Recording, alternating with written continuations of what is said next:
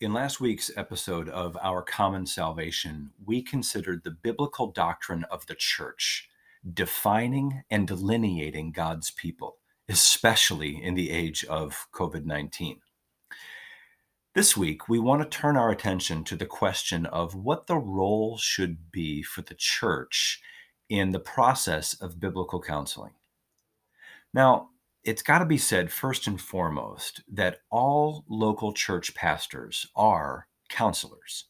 By definition, every pastor ordained in the context of the local church has a responsibility as a part of their broader discharge of the ministry of the Word of God to maintain some sort of counseling ministry.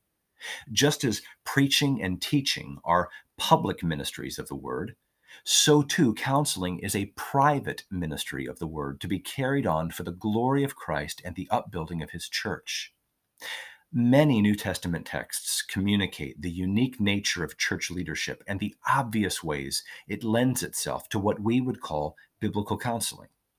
From the personal affection a leader ought to display toward his people, Philippians 1 6 and 7, 1 Thessalonians 2 7 and 8, 1 Thessalonians 2 11 and 12, to the personal aspirations a leader ought to have for his people.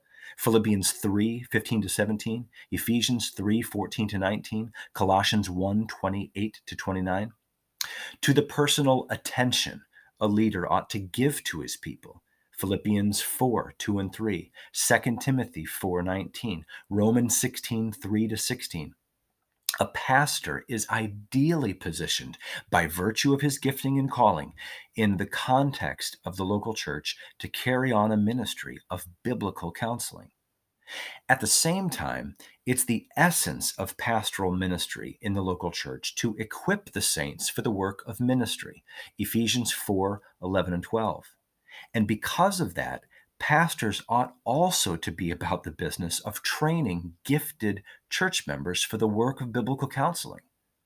Both men and women can and should be equipped for the personal, one on one ministry of the Word of God in the lives of one another and as a gift to the surrounding community.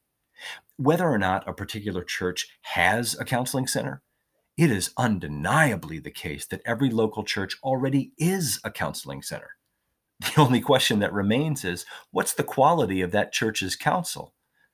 Ephesians 4 17 to 32 alone warrants a fierce commitment to biblical counseling within any local church body.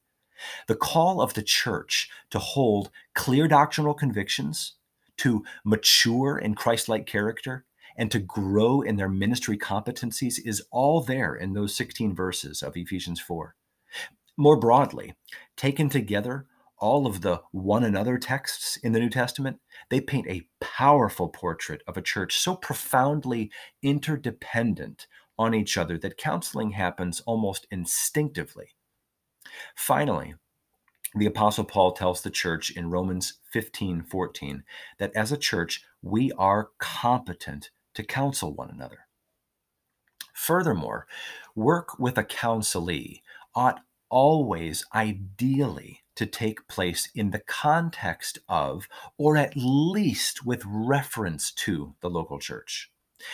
Counselors that carry on their work entirely detached from the church are actually working at cross purposes with the Lord Himself, even if what they are offering is avowedly Christian counseling.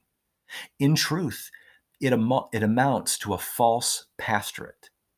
While it's ideal that an individual be a part of the local church from which they are receiving their counseling, it's at least essential that the counselee be a part of a local church and that their leaders be made aware of the counseling that is taking place.